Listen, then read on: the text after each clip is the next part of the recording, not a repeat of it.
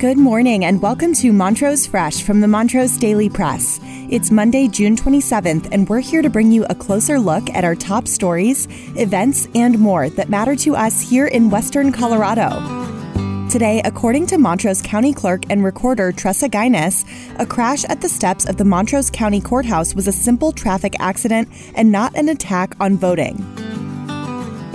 Today's episode is brought to you by Elevate Internet. Whether it's for your home or your business, they offer the best speeds at the best price.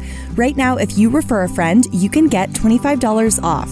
Give them a call for more information at 844 386 8744 or visit them at elevateinternet.com. Now, our feature story.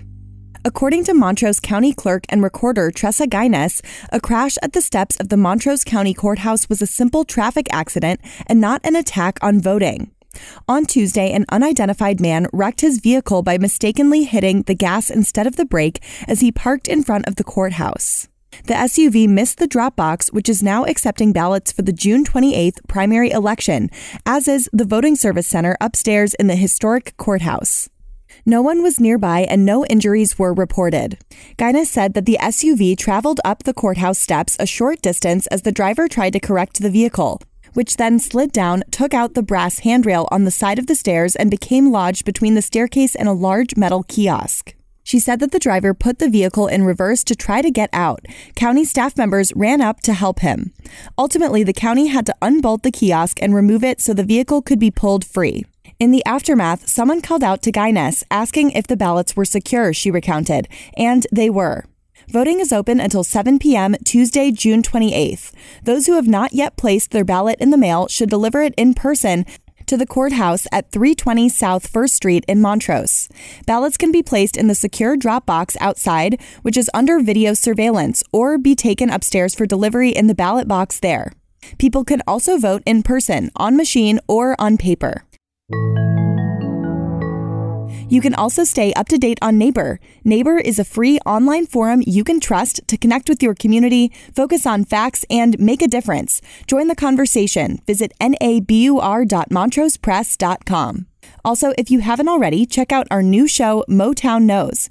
You can listen at montrosepress.com forward slash podcasts or on your favorite podcast app.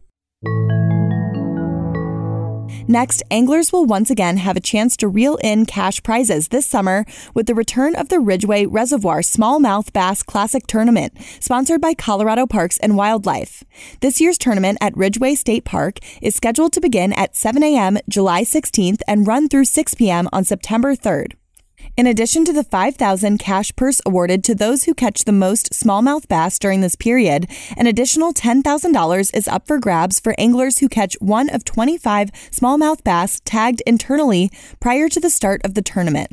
The tournament will help CPW continue to reduce the population of smallmouth bass in the reservoir in an effort to protect native fish and water users downstream of the reservoir.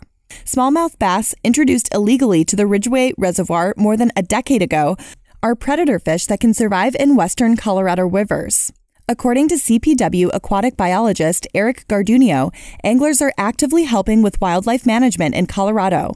No registration is required for the tournament, but participants more than 16 years old will need a valid Colorado fishing license as well as valid Colorado State Parks Pass to enter Ridgway State Park. A $3,000 prize will be awarded to whoever catches the most fish during the tournament window.